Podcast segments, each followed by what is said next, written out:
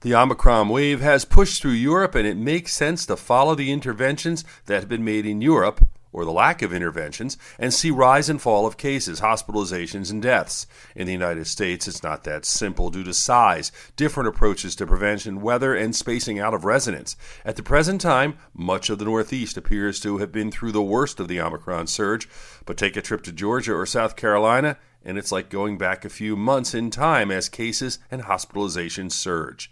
It's important that national and local leaders work together and use lessons learned from the earlier exposures to support those who are being attacked later. Not an easy task. With your health, I'm Dr. Brian McDonough on 1010 Wins.